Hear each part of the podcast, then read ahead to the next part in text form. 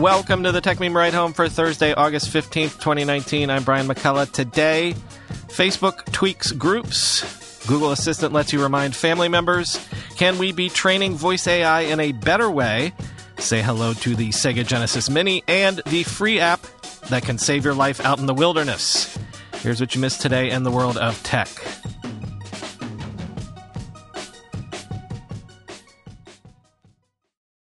Facebook has simplified its groups privacy settings to simply public and private.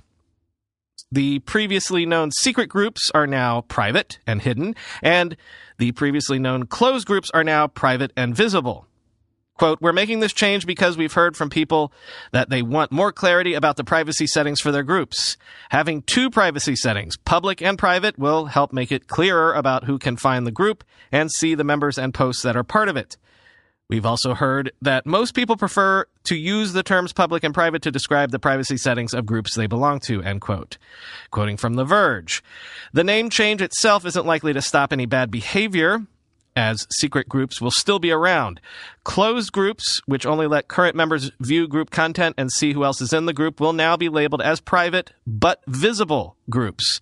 Secret groups, which are hidden from search but still require an invitation to join, will be changed to a private and hidden group. Facebook says it uses AI and machine learning to, quote, proactively detect bad content before anyone reports it and sometimes before people even see it, end quote flagged content inside of groups gets reviewed by humans to see if it violates Facebook's community standards. But clearly, as we've seen in recent news, the system is flawed if offensive groups are still flying under the radar, end quote.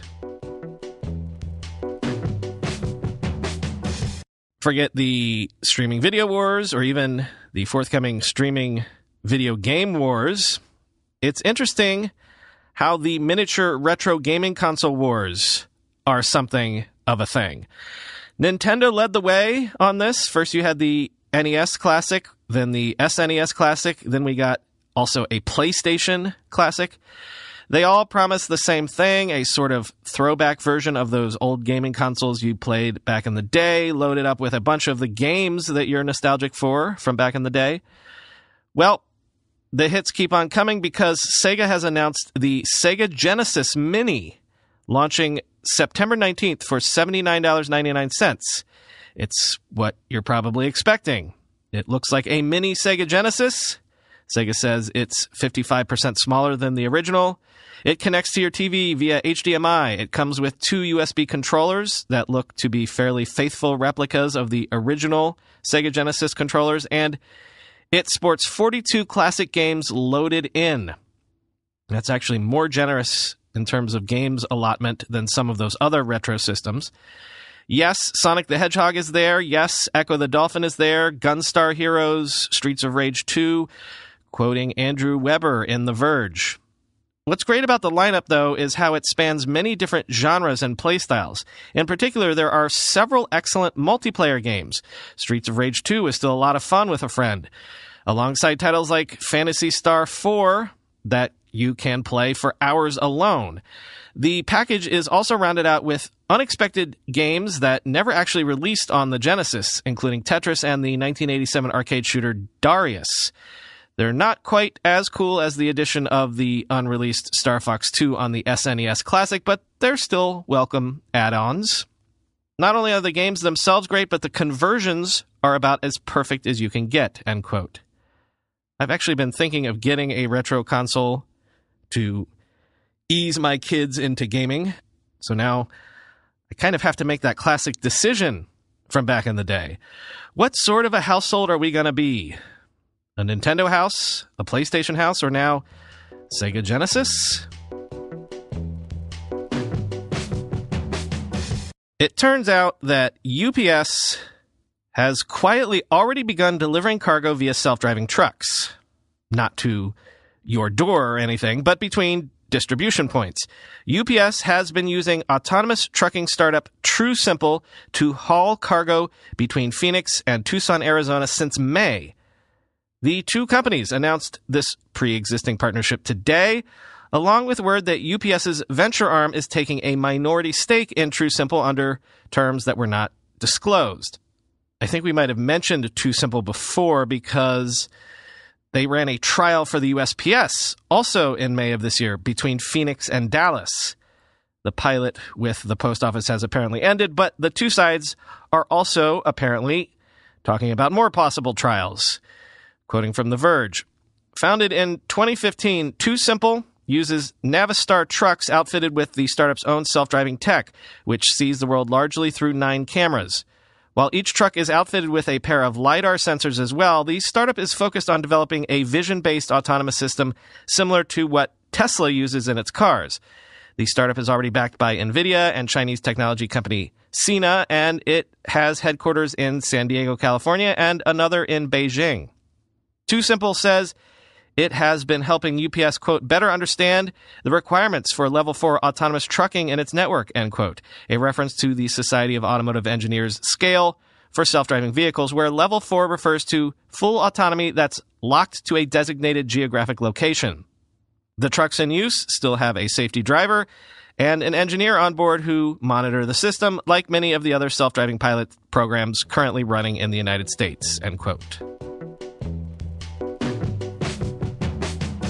Google Assistant now lets users create reminders that can be assigned to your friends or family, including scheduled time based or location based reminders.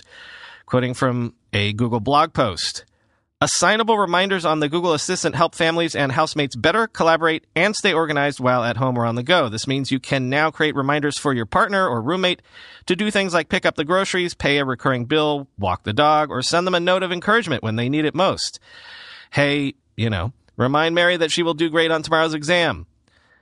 The feature will be available over the next few weeks in English on phones, speakers, and smart displays in the US, UK, and Australia, and it'll work with Google Nest Hub Max when it's available later this fall, end quote. The location-based reminders seem especially useful to me, actually, quoting again.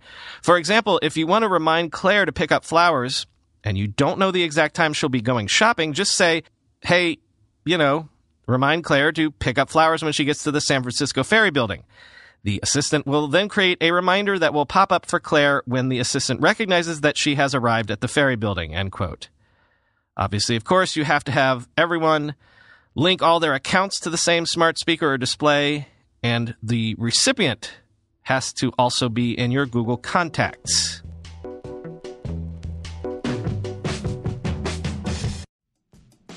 The Techmeme Ride Home is sponsored by MetaLab, of course. MetaLab is one of the few design agencies in the world that can take a product idea from end to end, from napkin sketch to real shipped product.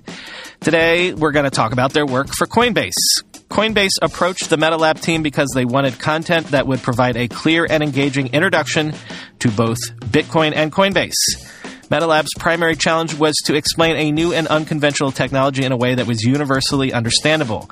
That meant out with the technical jargon that often leaves services like Coinbase scaring away new adopters. MetaLab created a simple and striking website to make the mysterious world of Bitcoin clear and accessible. Here's a direct quote from Brian Armstrong, the CEO of Coinbase. MetaLab has one of the best interface design teams in the world. Their work has the power to change your business. High praise indeed. MetaLab wants to bring this same creativity and clarity to your project. Let MetaLab help you take your idea and turn it into the next billion dollar app. Visit metalab.co. That's metalab.co.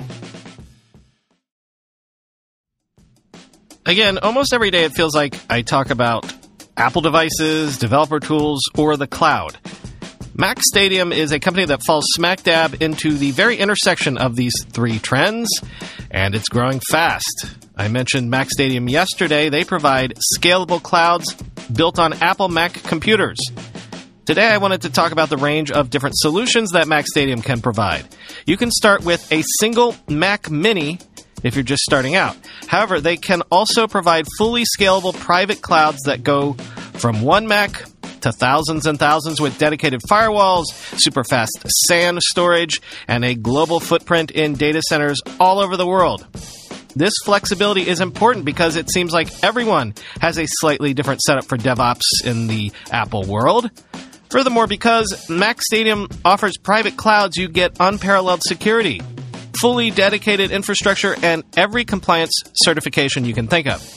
If you need Macs to build apps or run your business, get them out of the closet and go talk to MacStadium. And for you listeners, go to macstadium.com slash ride home to get a 14 day free trial. That's macstadium.com slash ride home. Obviously, we've been talking about how basically everybody that runs AI systems involving voice commands and voice assistants, they've been having actual humans listen in to a percentage of interactions in order to improve the performance of the algorithms. Over in Slate, April Glaser asked, Is this the only way AI systems like these can improve?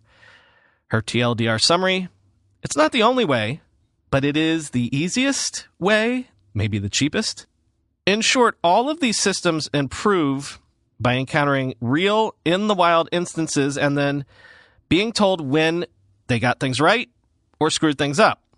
Once the systems have enough data points of, you got this right, you got that wrong, you can slowly turn the dial up towards 100% accuracy, but you need a lot of data and a lot of time. Self driving car systems are being trained in basically the same way by this sort of trial and error overseen by humans who grade the trials and errors.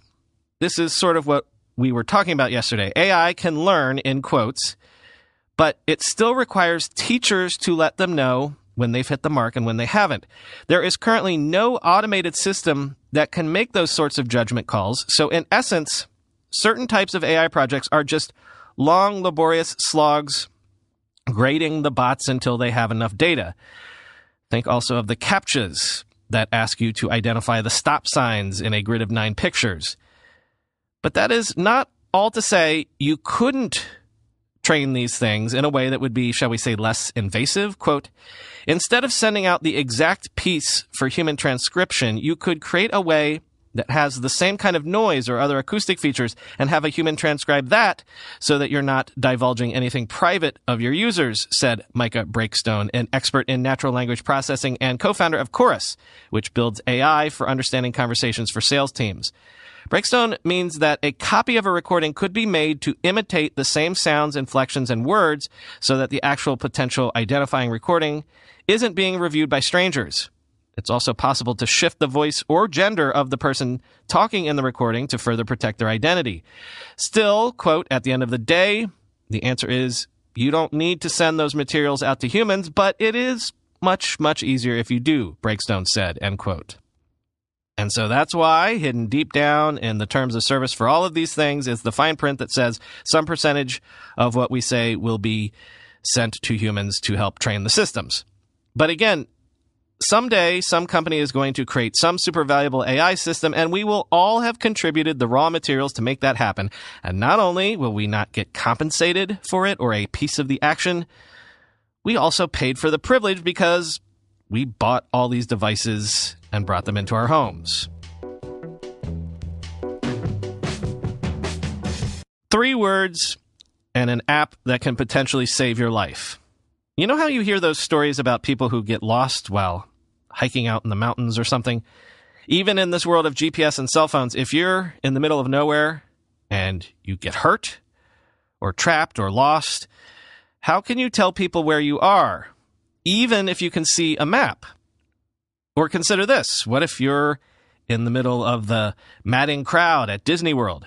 How do you tell your spouse exactly where by the Dumbo ride you are? There's an app that has been developed in Britain called What Three Words, and police and search and rescue teams are now routinely telling people there to download the app when they call for emergency services so rescuers can find people's exact location. In the BBC story I read when discovering all this, there were examples of hikers located in the wilderness, like I said, a woman who crashed her car and was too dazed to tell medics where she was, even a group of human trafficking victims who were rescued after they were trapped in one specific shipping container in a port that had 20,000 shipping containers. The victims were inside one of them. They had no way of being able to figure out which one. Neither did the rescuers. Enter what three words?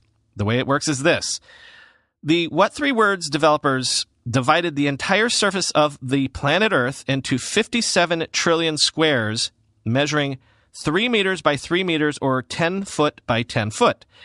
Then the company assigned three common words to each square as a sort of geolocation geocoding system. So, for example, the front door to 10 Downing Street is slurs, pushy, nuns. The front door to Buckingham Palace, frock, near, silly. I went outside and tested this. If you want to know the exact location of the entrance to the walking path to the Brooklyn Bridge, the three words you'll want are audit, noise, those. Founder of What Three Words, Chris Sheldrick, used to do promotion in the music industry and he got frustrated trying to direct bands to the specific entrances at big sporting and music arenas. Quoting the BBC, I tried to get people to use longitude and latitude, but that never caught on, Mr. Sheldrick said. It got me thinking. How can you compress 16 digits into something much more user friendly? I was speaking to a mathematician and we found there were enough combinations of three words for every location in the world, end quote. In fact, 40,000 words was enough. The company started in 2013 and now employs more than 100 people at its base in Royal Oak, West London, end quote. Actual countries, including super rural Mongolia, have adopted the what three word system for its postal service. In India, it has been used to address utility outages in remote areas that might not have addresses or even streets. Mercedes Benz included what three words in its navigation system. It works on your phone because once you've downloaded the app and the 40,000 word dictionary and the grid system, all you need to do is open up the app and have GPS on. Why three words? Well, mainly because it's easier to remember or input three words like, say, rocket talent pans then a bunch of random number coordinates.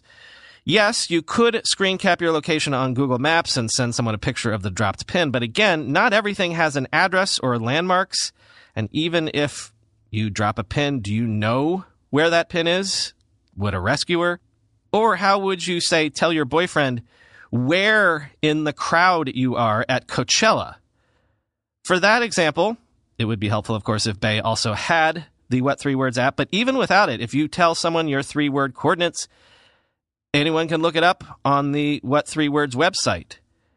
It turns out that What Three Words has been around since 2013 and has raised as much as $5 million from the likes of Intel Capital.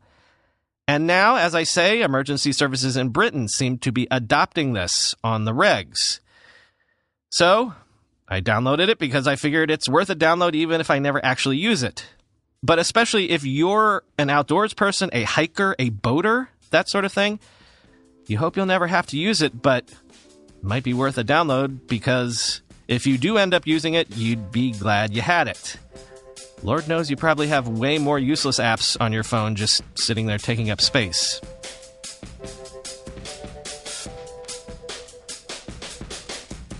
Hey, since I had so much luck earlier this week asking the hive mind for wisdom, let me hit you up with one more thing. As you might be aware, we're trying to launch other ride home podcasts. We launched the election ride home a few months ago, and we're looking for someone to launch another show this fall. We'd like to do a celebrity news, celebrity gossip ride home. But the way we're thinking of these new shows, we don't just want to find warm bodies and shove them into podcasting seats. We want to find people to do shows in areas that they're passionate about and hopefully knowledgeable in.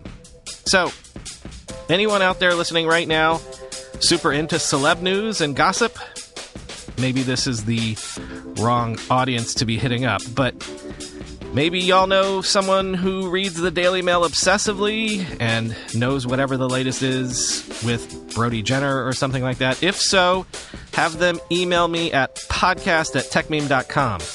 Again, we want someone who really knows the celeb news space. Prior podcasting experience would be great, of course, but not at all required.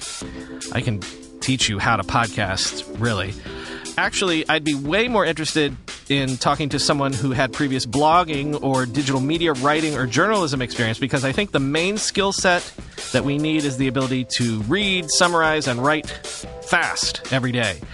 So if you know someone who is in between gigs, who maybe has worked at Us Weekly or Radar or any of the universe of gossip blogs, or really any writer in any venue, if they love gossip, I've got a dream gig for them. It pays well too because we do a revenue share, so the podcaster's income goes up commensurate with the audience. And if someone got a gossip ride home, say to the same audience size as the techmeme ride home, they'd be making deep into the six figures. Again, open call for anyone who might be a candidate to do a celeb gossip ride home. Email me at podcast at techmeme.com. I'd love to talk, and I'll talk to all of you tomorrow.